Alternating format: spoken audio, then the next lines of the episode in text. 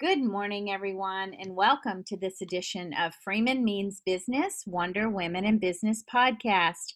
Everyone has a story, and on our podcast, we love to give a voice to the women whose story is moving, meaningful, and compelling.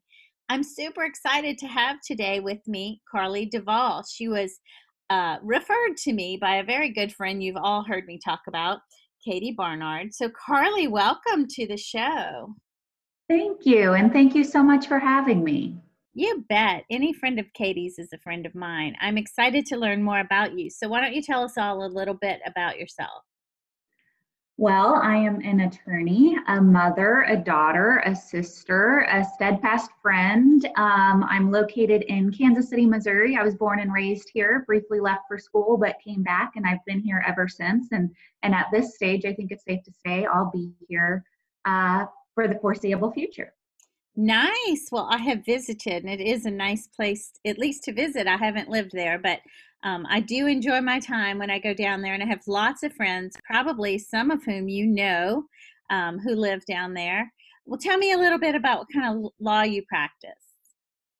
I am in our firm. I'm an attorney at Spencer Fane, which is a mid-sized regional firm. Um, we're located in Kansas City. That's our headquarters, but we have um, offices throughout cities in the United States, uh, largely centered in the middle of the country. And in uh, the firm, I'm in part of our white collar and government investigations practice group. And so every time I say that, people say, well, what does that mean?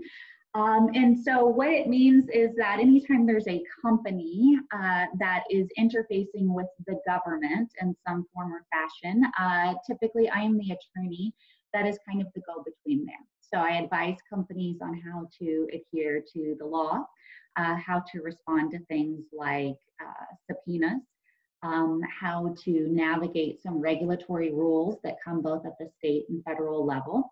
I do a lot of that. And then I also do a lot of internal investigations for companies. Um, and so, for example, if a company uh, believes that an employee is embezzling funds or there's a concern that there's been a different kind of ethical violation at a company, they'll call me in and I'll conduct interviews, uh, review documents, and come to a conclusion and then advise the company on how to proceed.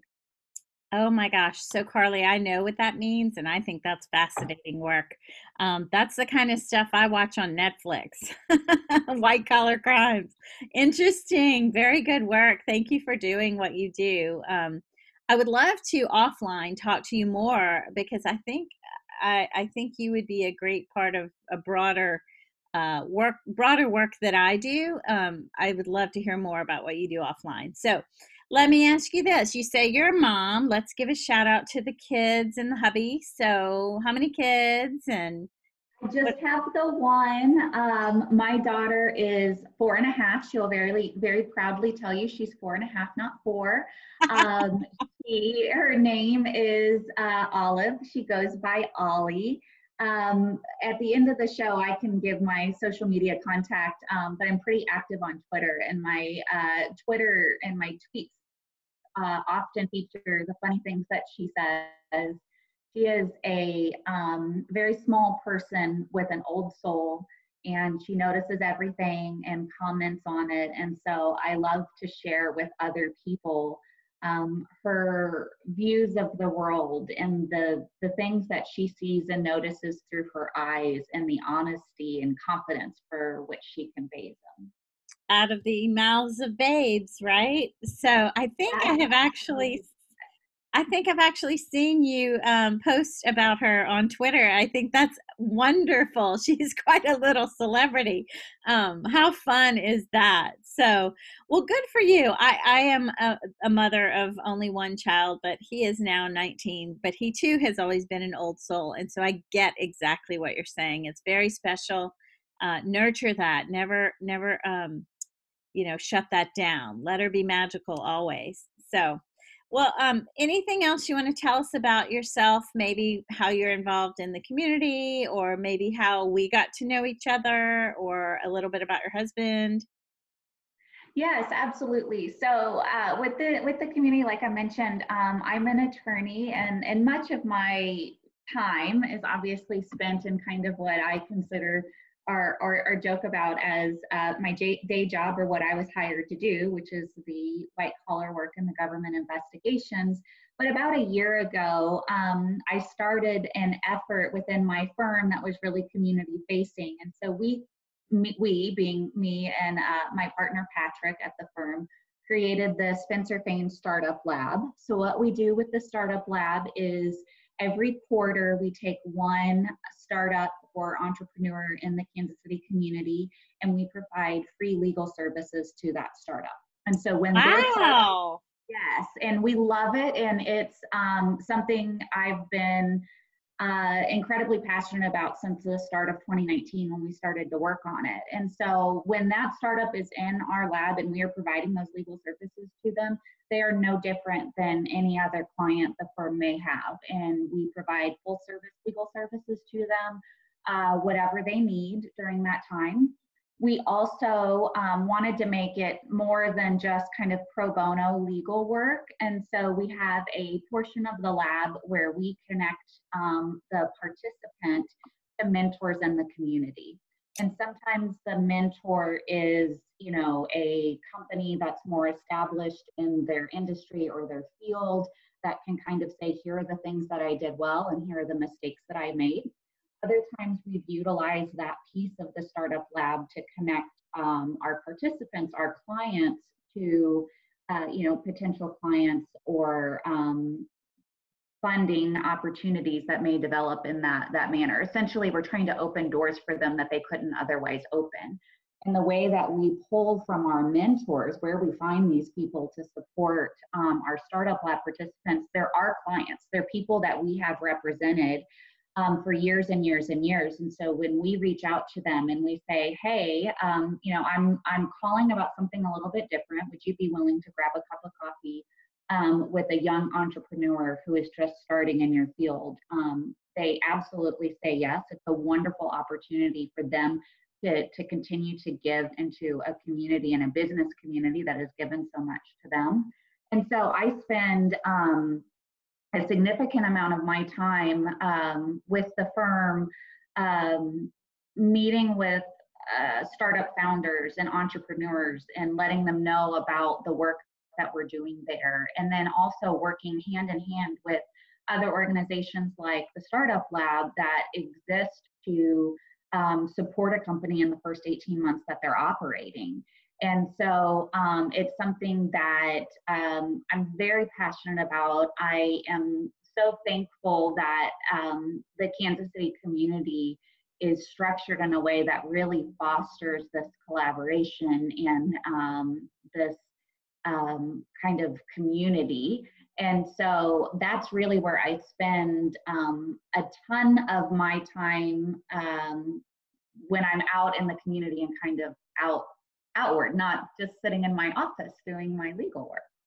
So, Carly, I didn't want to interrupt you, but my jaw is dropped. That's possibly, you're like, this is genius. This idea is genius for so many reasons, not just those obvious business reasons, but how kind and how wonderful to build those relationships early on and be there to lift others up. This is the whole business model under which I operate. And I just love that. I've never heard um, I know lawyers do pro bono work, but like you just described, that's far different um, than what you're doing. You're taking many extra steps and going way above and beyond. And I think this is amazing. I want to write more about it. So after our call, uh, I'll probably pick your brain and ask you to send me some links and some information to share in the blog that I'll write. Um, I've never heard of a lawyer going this far and, and doing this much and having this kind of really progressive uh, arm of their law firm. That's huge kudos to you. Um, I may well, you know what? Yeah. Oh, sorry, go ahead. I was just going to say what's really interesting about it, and what you know, I think um, people perhaps don't think about, but and, and this can probably develop into larger conversation, which is um, as a woman attorney you know part of what i have to do is is build my book of business build my clients and i know that there are lots of business women in other fields that it's very similar you kind of have to go out there and sell your product sell your services sell yourself and I spent a decade doing that and to, to some success, but it was really, really, really, really hard. You know, I might have nine touches and kind of get one client back in return. Um, when I started the Startup Lab, I did it with the prime intention of just filling a need in the community, which right. was uh, to provide these services. But what I have seen reap rewards that I never anticipated is that my visibility in the community has gone up exponentially. The people I can now have conversations with because they are the mentors in the community that we're reaching out to, or the people who are hearing about what we're doing and giving me a call and say, I want to have a conversation with you about it.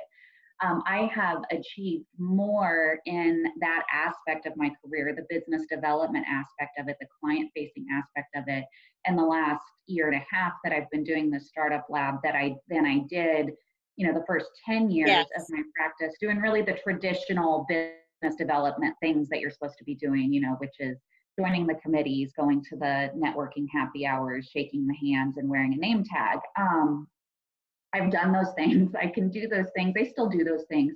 Um, but you know, I, I think all of that is to say that I, I think the advice I constantly give other women attorneys is to not underestimate um, how much of an impact non-traditional marketing can do. And if you're doing something you love and you're passionate about and you care about, I do believe that it will, in a lot of ways, come back to reap the rewards you need in your business as well.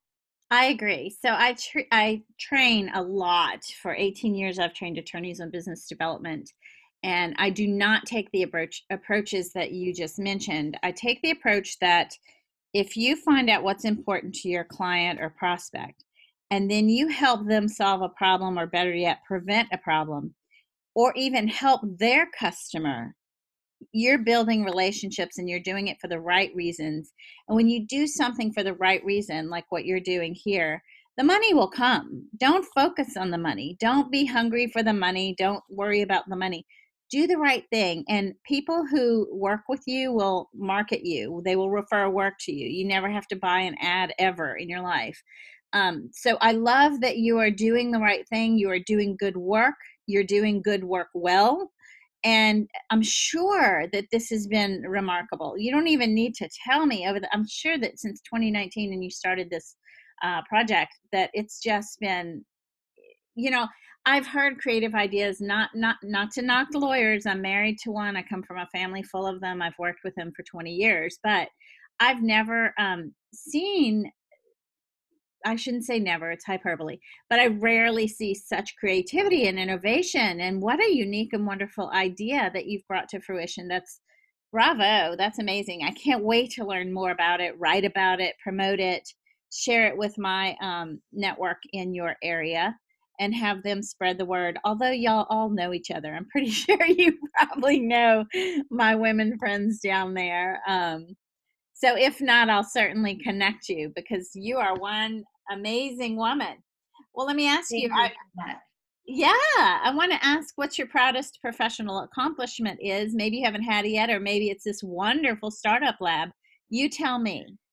Yeah, absolutely. I, I, it is the startup lab for all of the reasons um, that that we just mentioned, and and you mentioned something that really struck me just a few moments ago, um, which is that you know you really encourage your clients and the people you work with um, to to find a problem and solve it. And if you do that for the right reasons, the rewards there will follow. And that's exactly what this was. You know, I mentioned a moment ago how strong and and wonderful the Kansas City business community is, and it has a really strong entrepreneur pipeline. And so we, as a city, we were already doing great things with um, we had a number of accelerators in the community. Um, we had a number of services in place to both provide kind of digital support for entrepreneurs as well as um, financing and funding support.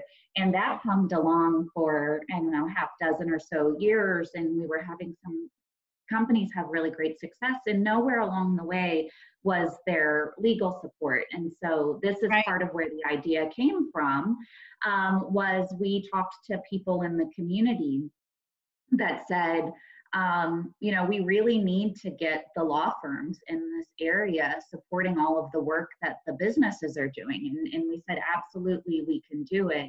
And then I think that there's an uh, something I'm proud about that we did, and I would certainly encourage other people to do it. So we had this idea. We thought it was going to be great. Um, we were going to do free legal services for startup companies, and just like you said, other people, you know, you hear that and you think that's good. Go ahead and do that and we could have just launched like that. We could have launched January 1, 2019. That's what we're going to do. File your application and we'll start performing legal work for you.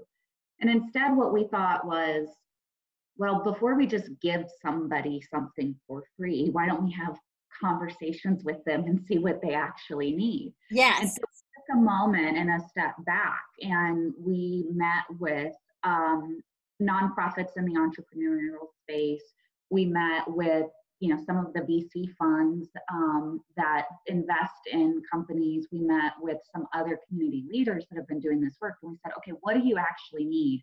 And the mentorship piece, which I think makes our lab so unique, the mentorship piece was born out of those conversations.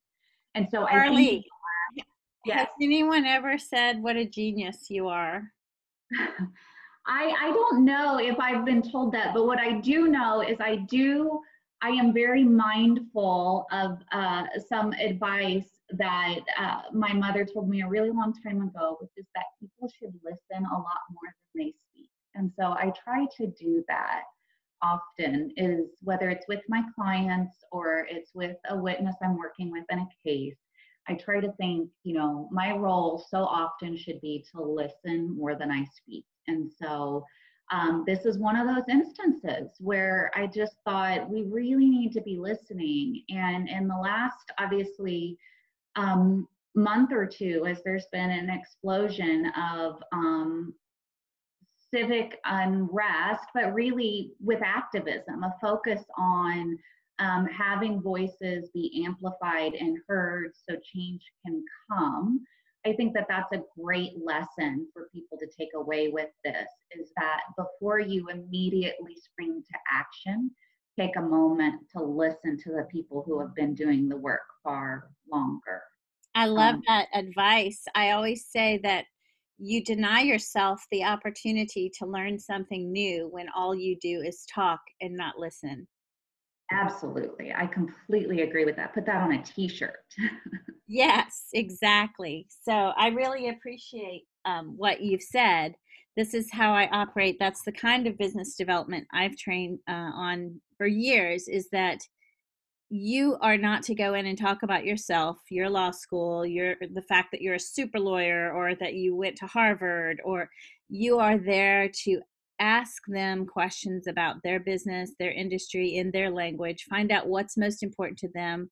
Um, what kind of problems are they combating or trying to prevent, or what kind of goals and objectives are they trying to achieve?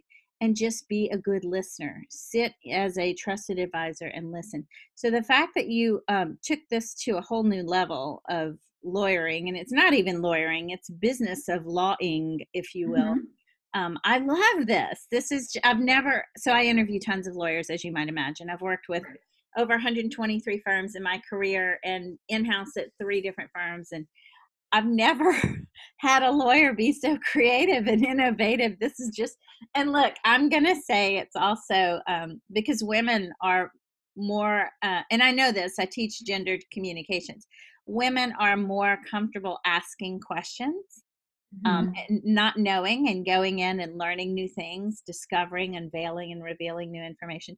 So you are, you know, the perfect.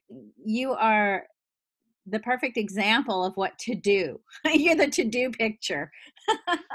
yes, that's awesome. Well, and that's thank you. And that's just one of the that's one of the reasons why we're so really proud of that and and why we love focusing so many of our efforts on it. You know another lesson that i've taken out of the startup lab that certainly influenced um, how i practice law and i think that there's a lesson there for others too is that um, i think it's really important to remind lawyers that we can do a lot of good that's not just legal work And I often say that some of the work that I'm providing through the Startup Lab to these really young companies, um, you know, just brand new getting off, it's, it's not purely legal. And I think that other lawyers would look at that and they'd say, well, you don't need a lawyer to do that. You don't need, you can do that on your own. And that may be true. Maybe they don't need a lawyer. But what they do need is uh, a really smart person that has good judgment, who will listen and who will guide them. They need a counselor. Um, they need advice.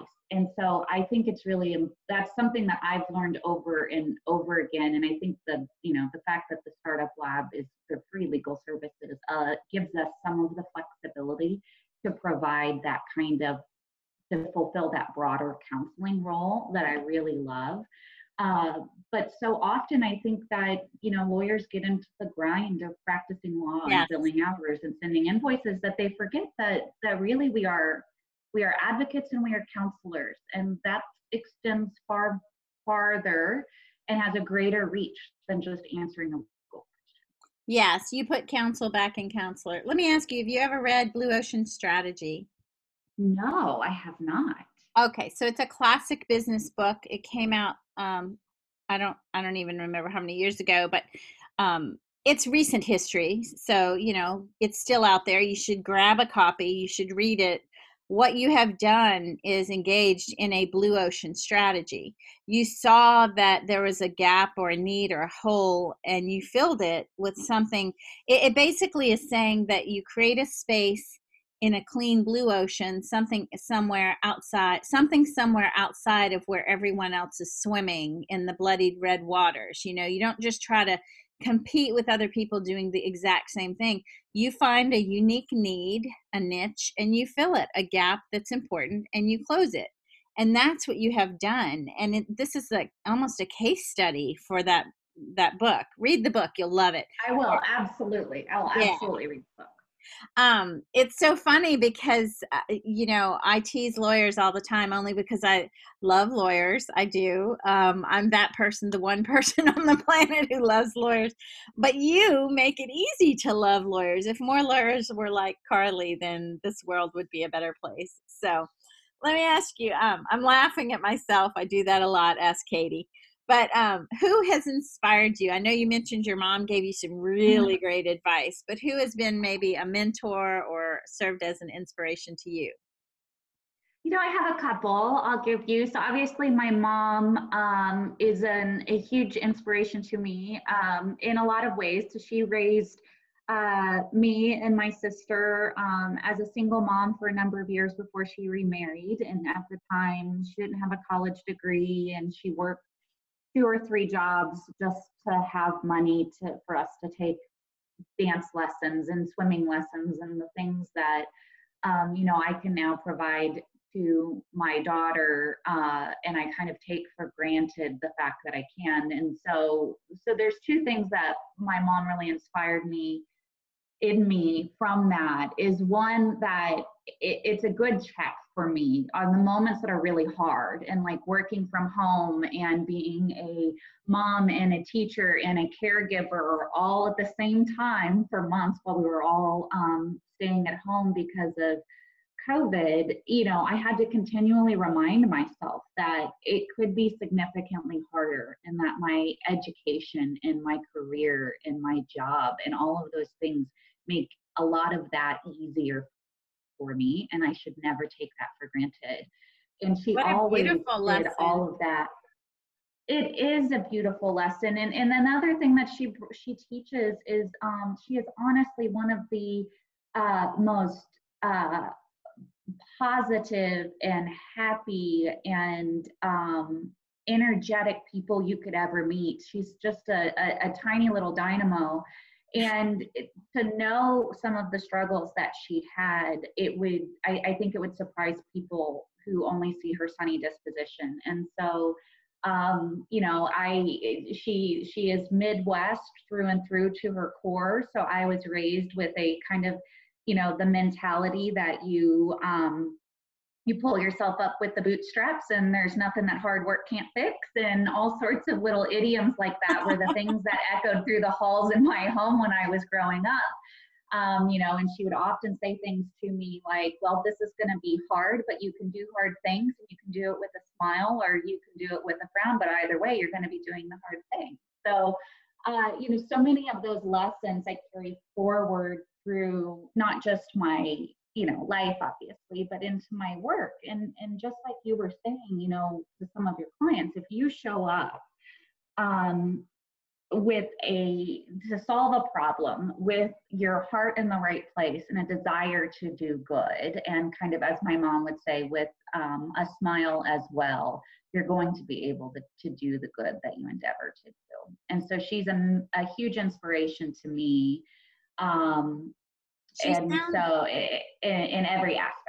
She sounds remarkable and it it seems to me it would be a beautiful project for you your daughter and your mom to work on a little book of wisdom from mom you know write down those things memorialize those things and you know pass those on to your children and your you know your daughter and to her children the things that she said and and how they impacted you you know what she said and what you did did with it um, yeah absolutely and i've started that it's so funny that you would say that we're obviously wow. on the same wavelength i started a journal like that shortly after my daughter uh, was born, and so now she's um, she'll be five in a couple of months. So now it's almost five years old, which is is crazy. And I've now filled the first journal, but I included in there thoughts like that. And amazing. Also, right. And I also thought about, and this is for some of the moms out there listening, but I also thought about there are times that my mom shares something and I look at her and I'm like, Mom, how did I not know that? And she's like, I don't know, just it never came up. Um, and so I think like like I should record some of these things about my own life um, and uh, you know some of the stories even from before I had my daughter, um, so she knows who who her mom is because I think children, you know, you mentioned um, your son is 19. I think children they they have this idea of their mom and it's the it's only as their mom i think sometimes they forget right. that their mom was a remarkable woman before she became a mom and i try to do in that journal i try to record those things so that she'll i love that because it gives your daughter you lead by example giving her opportunity to be her most expansive self you know to find her highest and best and to not just see you in one role and assume that's what women do and that's who women are. So I love that. That's incredible. Um, I, another book because I'm totally a bibliophile. I read. It's crazy. It's crazy how much I read. Um, there's a book I read many, many years ago, probably when my son was first born. So that tells you how long ago. It's called The Mother Line and it was such a touching book and it's so powerful and i'm not slamming men in any way folks so don't write me mm-hmm. but i will say that this ability to um, share have these shared experiences with a mother from from a mother to a daughter and another mother to her daughter and the grandmother to the granddaughter is so unique and indescribable and inexplicable in in regular terms. Um, it's it's a magical story how you know even if someone's never met their mother or grandmother that there's some energy that's carried through from one to the next and some storyline that's carried through from one to the next and you'll see behaviors that might remind you of you know your daughter might exhibit behaviors that remind you of your mother you know? Mm-hmm. so it's so fascinating. I just love this i love this. I am all about um, creating equity in the workplace and equality in the world and i started my my business with a focus on women which obviously includes women of color but i think that um, we have for far too long had to adapt and adjust to the language of men. And so i'm trying to not change women to speak men and not change men to speak women but to make it clear that it's like french and italian two very valid languages but if we don't speak the other language communication doesn't take place.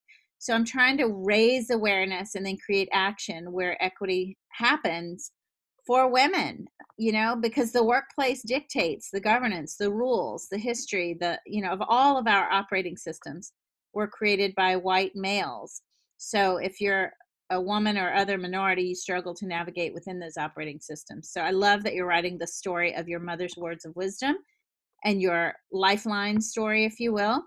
uh, for your daughter. This is how change happens in a most beautiful and uh, comfortable way, I think. Absolutely. I've been jotting down your your book recommendations. I too am a bit of a bit bookworm. Um, I kind of always have one with me. Uh, you usually have two or three going at one time, and yes, I'm reading that I have them.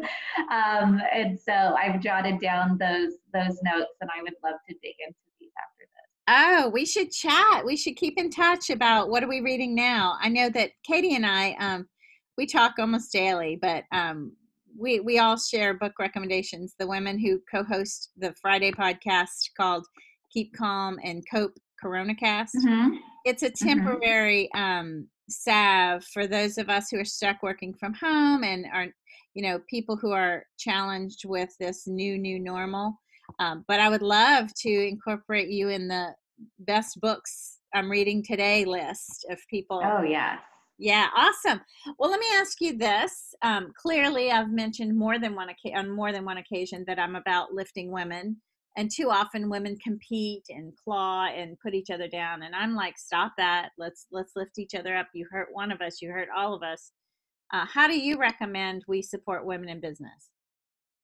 So uh, there's so many different reasons, uh, ways to do it. One, um, I'll, I'll crib from another woman in uh, the legal field, Karen Popp from Sidley Austin, who uh, created the Women's White Collar Defense Association, which is a professional organization I'm a member of. And in creating that organization um, about 20 years ago, uh, we have a list serve with the group, and it's almost daily someone emails out and you know might say for example can someone recommend an attorney in kansas city missouri? Or i need an attorney in san diego california. Can you give me recommendations? And um, karen basically says um, you should always in those instances when someone's asking for a referral like that you should always um, answer with a woman attorney. Uh, and she says because you know the the legal field is so much male dominated especially um, when you get into attorneys that have been practicing for 20 years or more. Certainly yes. we've made grounds in the the last 10 or 15 years or so. But once you get into the more senior ranks of attorneys it's the the gender disparity is even more apparent. And she says in those instances even though um, men often work with women who they admire and they respect and they believe perform exquisite work when it comes to client referrals, when it comes to business development. Often their knee jerk reaction is to say, Well, I got a buddy over at this yes. firm, or I know my friend from law school. And it is so infrequently that the referral goes to a woman. And so she says, In our organization, it always does. Um, and that, yes, absolutely. And I try to be very mindful of that um, you know, even outside of the organization, um, you know, when you're when I when I'm making referrals for a variety of, of different of different ways, and so that's one I think is um, is critical. And so many of my friends too make a point to um, continue to support women-owned law firms and women-owned businesses as well when they're selecting uh, vendors and other you know business services to support the work that that we do as practicing attorneys. So it goes beyond even just when you're you know selecting a lawyer. And so i think that that's um, a really great piece of advice. And and the other thing um, i think is uh, I, and i try to do this particularly now that i'm at a level of my in my career um, where I've been blessed to often be leading the meeting or being the, the focused speaker in a presentation, yeah, no longer an attendee, for example, but somebody that's kind of directing the conversation. And I try to make a point in those those circumstances to turn and ask for the women, women attendees input. So at a meeting, oh, I love that. Say, yeah, say, you know, Susan, what do you think about that? Because what I have found is that so often in these meetings, um, the women, especially the younger women associates, they always have thoughts, they have things to contribute, they have unique perspectives. That's why they're at the table. That's why we bring them um, into the fold so that we can get their feedback on stuff. And then we never take a breath and let them say it. And so I tried to take a moment, and I really learned that from you know one of my mentors um, is uh, Pat McInerney. He's an attorney I've worked with for a number of years. He's the leader of my practice group, and uh, we work uh, side by side on a number of cases pretty much daily. And that is something he does, and I think it is so respectful um, to go around at the end of the meeting and make take a point to call on someone who's not yet spoke up and say, "Tell me what you think." And often, what they think are the words that we should have been listening to the whole time. Very nice. Very nice. I didn't want to interrupt, but I'm like, again, like so excited. I'm shaking. I'm like, yes, yes. What she said hire women, create space for women's voices to be heard. When women are interrupted, stop the person who interrupted them and say, I'd like to hear more about what Carly was saying, or I'd like to hear more from uh, Kathy before, you know, she had not finished her sentence or completed her thought. Let's hear more.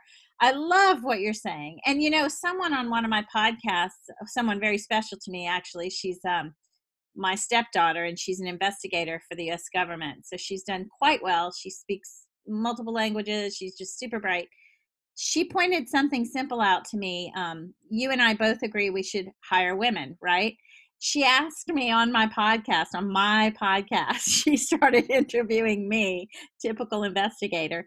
Um, who my doctor was and who my dentist was and it, and I never thought about it in my very close per, you know in my personal relationships I hire women for business but do I mm-hmm. have a female doctor do I have a female dentist do I have a female you know even you know those sorts of highly personal relationships and the answer was no and I was like she goes why not? And i'm like oh you're right you're right. So i'm always now i'm always cognizant about hiring women and i love what your colleague said about um, you know it's true they'll say i know a guy. Men will will mm-hmm. when it comes to referrals i know a guy or i have a buddy um, and it's never a woman and we talk a lot about that in the classes that i teach um, you know the affinity bias that exists and how they uh, work closely or better with or refer more work to someone that reminds them of themselves in some way. Um, so I love that you bring that up. I love that you're aware. It's what I call conscious inclusion is what you're doing. Um, instead of yeah, instead of unconscious bias, because that that term it exists in all of us in, in reality, but the term is sort of di- dismissive. People are like, well, it's unconscious, you know, it's mm-hmm. like so I can't help it. I'm asking people to stop, listen, think, and then when they take action, make that action conscious inclusion. And that's what you just said you do. And I'm even more impressed with you now than I was before. Um, and you can imagine of the 180 podcasts that I've hosted to date, um, there have been some pretty impressive people on the show, but I think you're up there in the top five. So oh, thank, thank you so much. Yes, yes, you're amazing. You're walking the walk, lady. Um, let me ask you. you, what has been your biggest challenge or setback, and how did you overcome it? You know, it's really interesting, and and I thought about whether to to say this or not, but honestly, the b- biggest challenge I've had is having my daughter and practicing law. Um, having her and coming back into the practice after maternity leave uh, led me on a path that led me to, to my current firm. And so when I had her, I was at a, large international law firm and I was working a ton of hours, and the work I was doing was wonderful and interesting and there was a ton of travel and i was working on cases in new york and california and on in all of the time zones across the united states and it was great uh, and I learned a lot from it. And then I came back from maternity leave back into that world, and it was wholly, for me, wholly incompatible with the type of mother I wanted to be.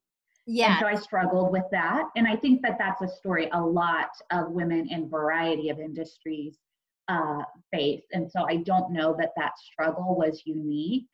Um, but what I did and what what I consistently said during that time and one of the things that really what, what i found really challenging is I, I just firmly believed there was a better way I just believed that there was a way that I could still practice law and be a wonderful mother. And, and what was also critically important to me was I didn't want to lose, lose the other aspects of myself, the part that was a sister and a friend and um, a daughter and um, and a person, a whole person. And so what it led me to is it led me to first um, really increase the the part of my practice that was on um, investigations and counseling as opposed to litigation.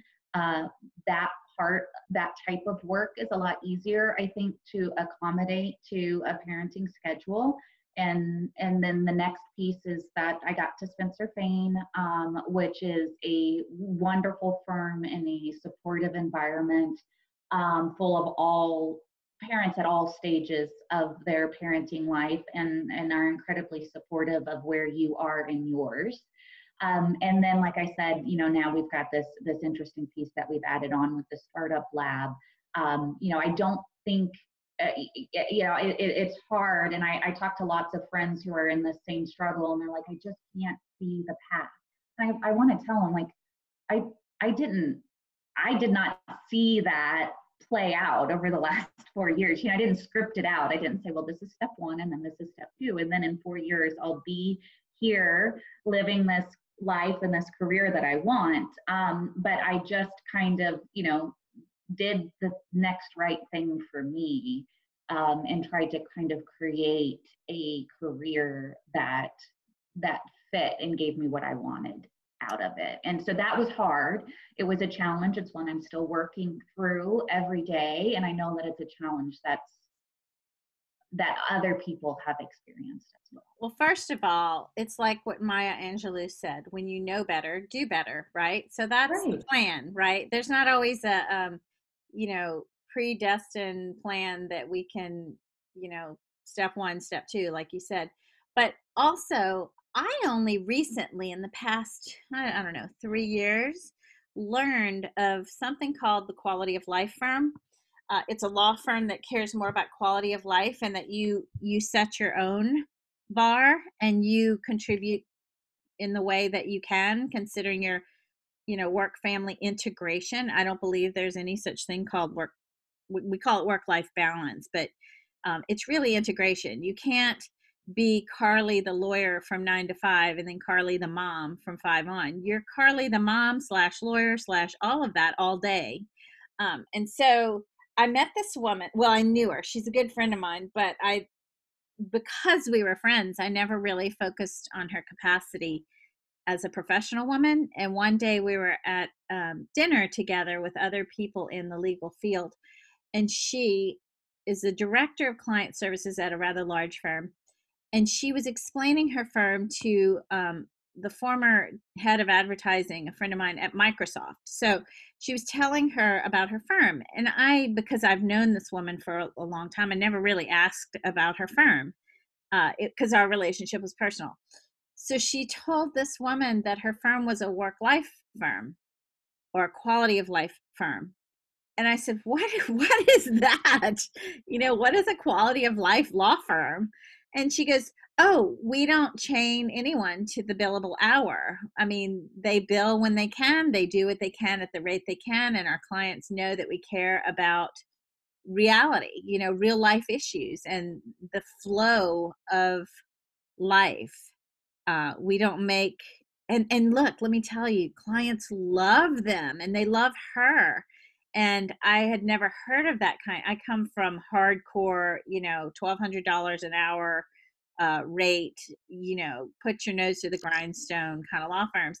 So it was amazing to me that they have this sort of work life integration going on at this firm. And it sounds to me like you have found that in this firm where you are now, even if it's not called something, you have found your groove, if you will.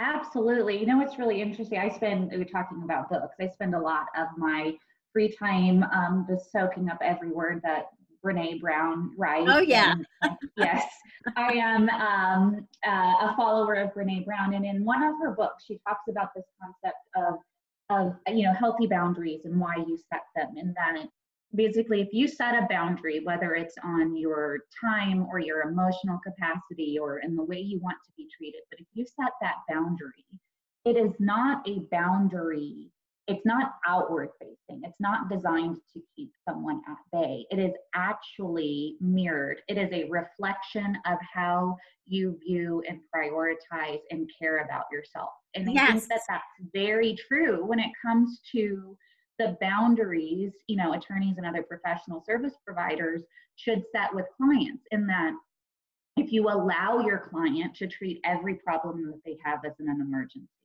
if you allow them right. to consistently um, reach into your time away from the desk and take away from that, that is a reflection of how little you value that piece of your life. Here, and, here. Um, oh my God. Yes.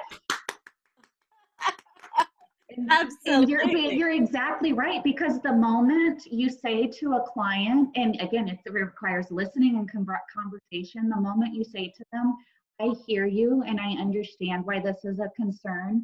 I would much rather address this with fresh eyes and fresh perspective tomorrow morning. May I do that and give you a call back mid morning? Every time they say, Yes, I'll do the same. That's very considerate of you. Thank you. That's timing is great for me. And yes, there are absolutely times that we are called um, to answer a call after hours. Those things come up. I know that. That's part of my job.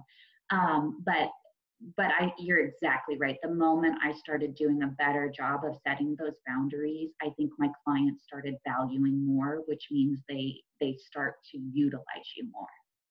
And you know, it's a show of respect. When you respect yourself first and then you share that better whole person with your client, um, they will respect you too. And they'll say, wow, you know, she knows herself better than I do, and she loves and respects herself than I should too.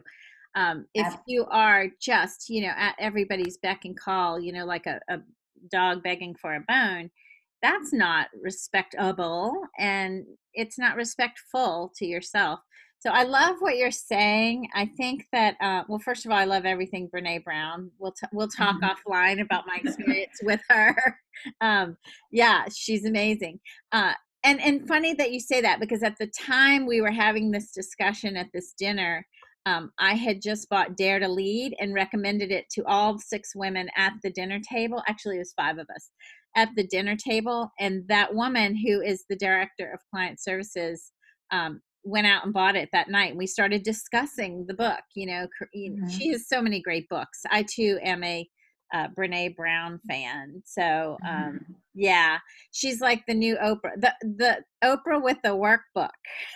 yes, that's a good description. Yeah.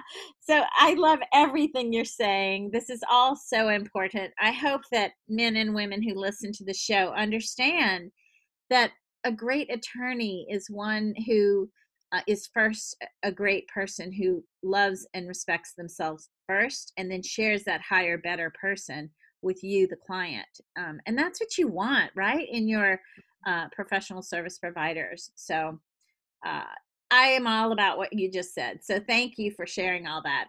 So carly it is now time in the show where i pull a card from this box of meaningful thoughtful questions. I call it the wild card question because I did not, folks, I didn't send Carly this question in advance. She didn't prepare for this. So it's up to you, Carly, if you want to take the chance. Oh, let's do it. I love that. I love that. See, that's courage. All righty. We're going to stick my hand in the box and pull out a card. Okay, so this card, this is not easy. Oh my gosh, you might need a little moment to think about it. And look, I'm all about creating a quiet space to be curious and to be thoughtful before answering. So if you need that, take it. If not, good for you. You you pretty much know uh, yourself. Here is the question: What, Carly, is a topic you have completely changed your mind about?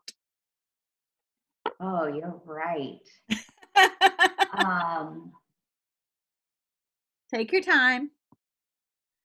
Um, so one topic that I, I, don't know if it's accurate to say that I've changed uh, my mind about, but something that I have made a conscious effort to really educate myself over in the last handful of years in an area that I'm still learning about um, is in um, individuals who are transgendered. And I've been trying to understand a lot better about the comments and the discrimination that they face every day, uh, areas that we all can be doing better, um, how they are often overlooked and missed in other areas of activism, whether it's activism that focuses on um, women in business development, for example, to um, LGBT rights and to um, you know other minorities that are fighting for their voices to be heard. I think that that's a voice that we're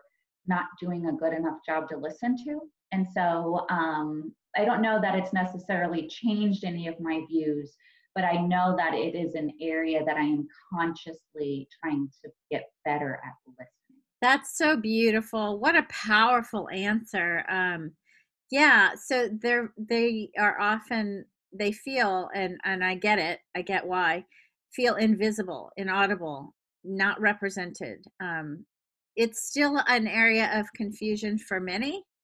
So I think we continue to educate with compassion, listen with intent and not judgment, listen with empathy and not judgment.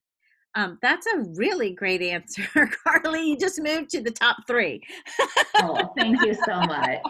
Uh, well, let me ask you one last question because you're so fascinating. I'm sure people are going to want to know uh, how to connect with you. So, if yes. they want to reach you, how?